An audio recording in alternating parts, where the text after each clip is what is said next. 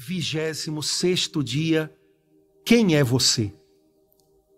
Naquele tempo, Jesus falou às multidões e aos seus discípulos e lhes disse: Os mestres da lei e os fariseus têm autoridade para interpretar a lei de Moisés. Por isso, deveis fazer e observar tudo o que eles dizem. Mas não imiteis suas ações, pois eles falam e não praticam. Amarram pesados fardos e os colocam nos ombros dos outros, mas eles mesmos não estão dispostos a movê-los nem sequer com o um dedo. Fazem todas as suas ações só para serem vistos pelos outros. Eles usam faixas largas com trechos da Escritura na testa e nos braços e põem na roupa longas franjas. Gostam de lugares de honra nos banquetes e dos primeiros lugares nas sinagogas. Gostam de ser cumprimentados nas praças públicas e de serem chamados de mestre. Quanto a vós, nunca vos deixei chamar de mestre, pois um só é vosso mestre, e todos vós sois irmãos. Na terra, não chameis a ninguém de pai, pois um só é vosso Pai, aquele que está nos céus.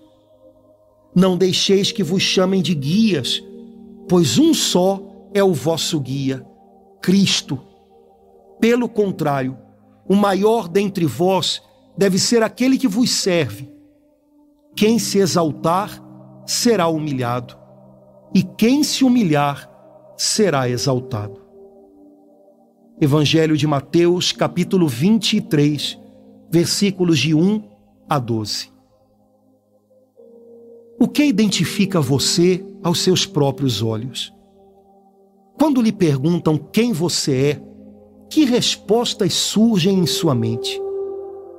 Para muitos, é natural identificar-se com aquilo que os outros dizem a seu respeito ou com coisas que são conquistadas com grande esforço. Uns são doutores, outros são mestres, outros são chefes. Mas Jesus nos diz hoje que o que verdadeiramente importa não é a posição que temos diante dos homens, mas a posição que temos diante de Deus. Essa é a nossa realidade.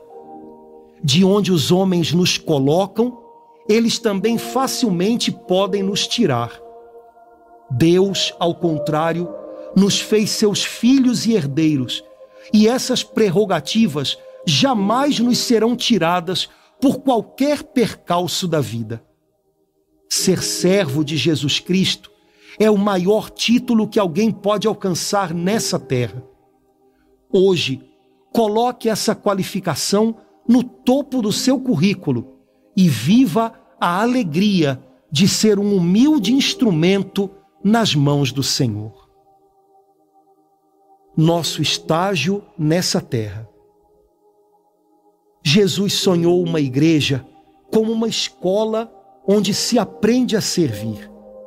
Se é verdade que um dia reinaremos com Ele como nos diz a carta aos Romanos, também é verdade que o estágio para esse reinado é o serviço aos nossos irmãos aqui na terra.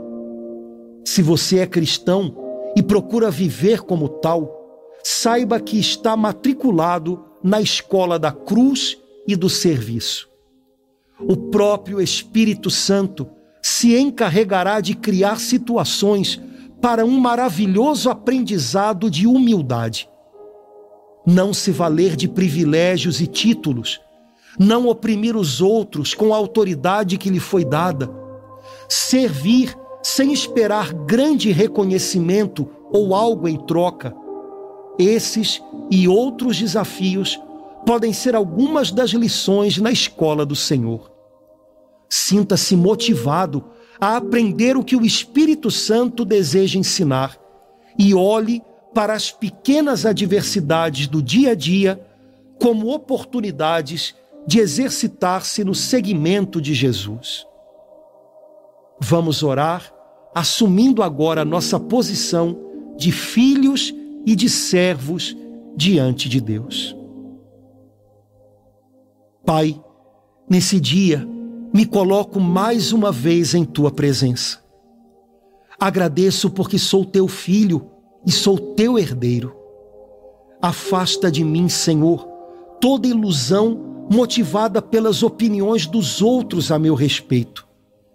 Não permitirei que palavras amargas roubem a minha certeza de ser um eleito teu.